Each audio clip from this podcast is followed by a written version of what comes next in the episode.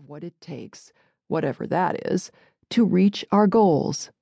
And we could not be more wrong. As a social psychologist, I've spent years studying achievement. I've carefully observed thousands of research participants pursue goals at work, in the classroom, on the playing field, and in my own laboratory. I've asked people to fill out weeks of daily diary reports, telling me all about the goals they pursue in their everyday lives. I've reviewed hundreds and hundreds of studies on goals and motivation, and I've come to a few conclusions, two of which I'll share with you now. Most of us blame our failures on the wrong things. Even very smart, accomplished people don't understand why they succeed or fail. Before I started studying this for a living, my intuitions about achievement were no better than anyone else's. I thought that I was good at school and disastrous at sports because I was born that way. I wasn't. Actually, no one is simply born that way. I had a lot to learn. Another conclusion I've reached after all these years of studying achievement is that anyone can be more successful at reaching his or her goals. Anyone can. I really can't emphasize that enough.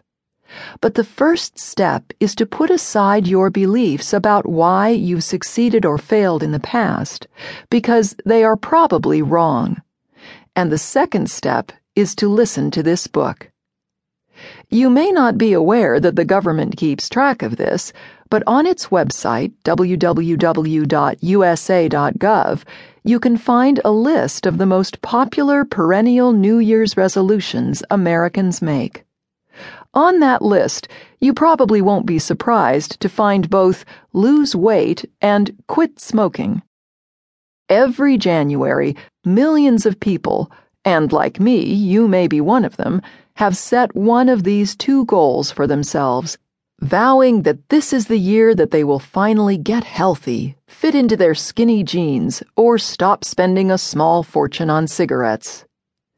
According to the latest reports issued by the Centers for Disease Control and Prevention, CDC, two out of three Americans are overweight, and one in three is obese.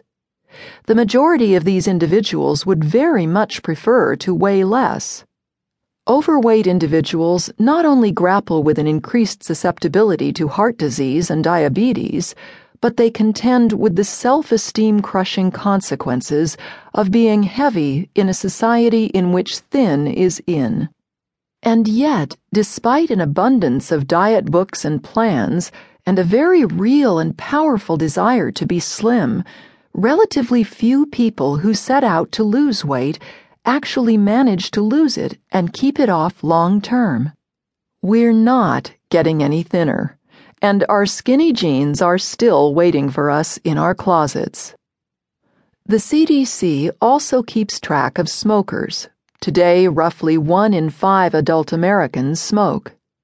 In its surveys, seven out of ten smokers reported that they wanted to quit smoking completely, and nearly half of those who wanted to quit, over 19 million, had stopped smoking for at least one day in the previous 12 months in an attempt to kick the habit. Only about 3 million managed to make it last. That means that about 85% of the people who want to quit and have actually set themselves the goal of quitting fail. In spite of all the public awareness of the serious risks to one's health, nearly half a million Americans die every year from smoking related illnesses. So, if you're a smoker and you fail to quit smoking, you may well die as a result of it. And the 85% of people who try to quit and fail each year know it. So, why the high failure rates? It's obviously not that the many who try to lose weight or quit smoking aren't motivated. There aren't many incentives more powerful than knowing this could kill you. Why then do people fail over and over again to achieve goals that are vital to their well being?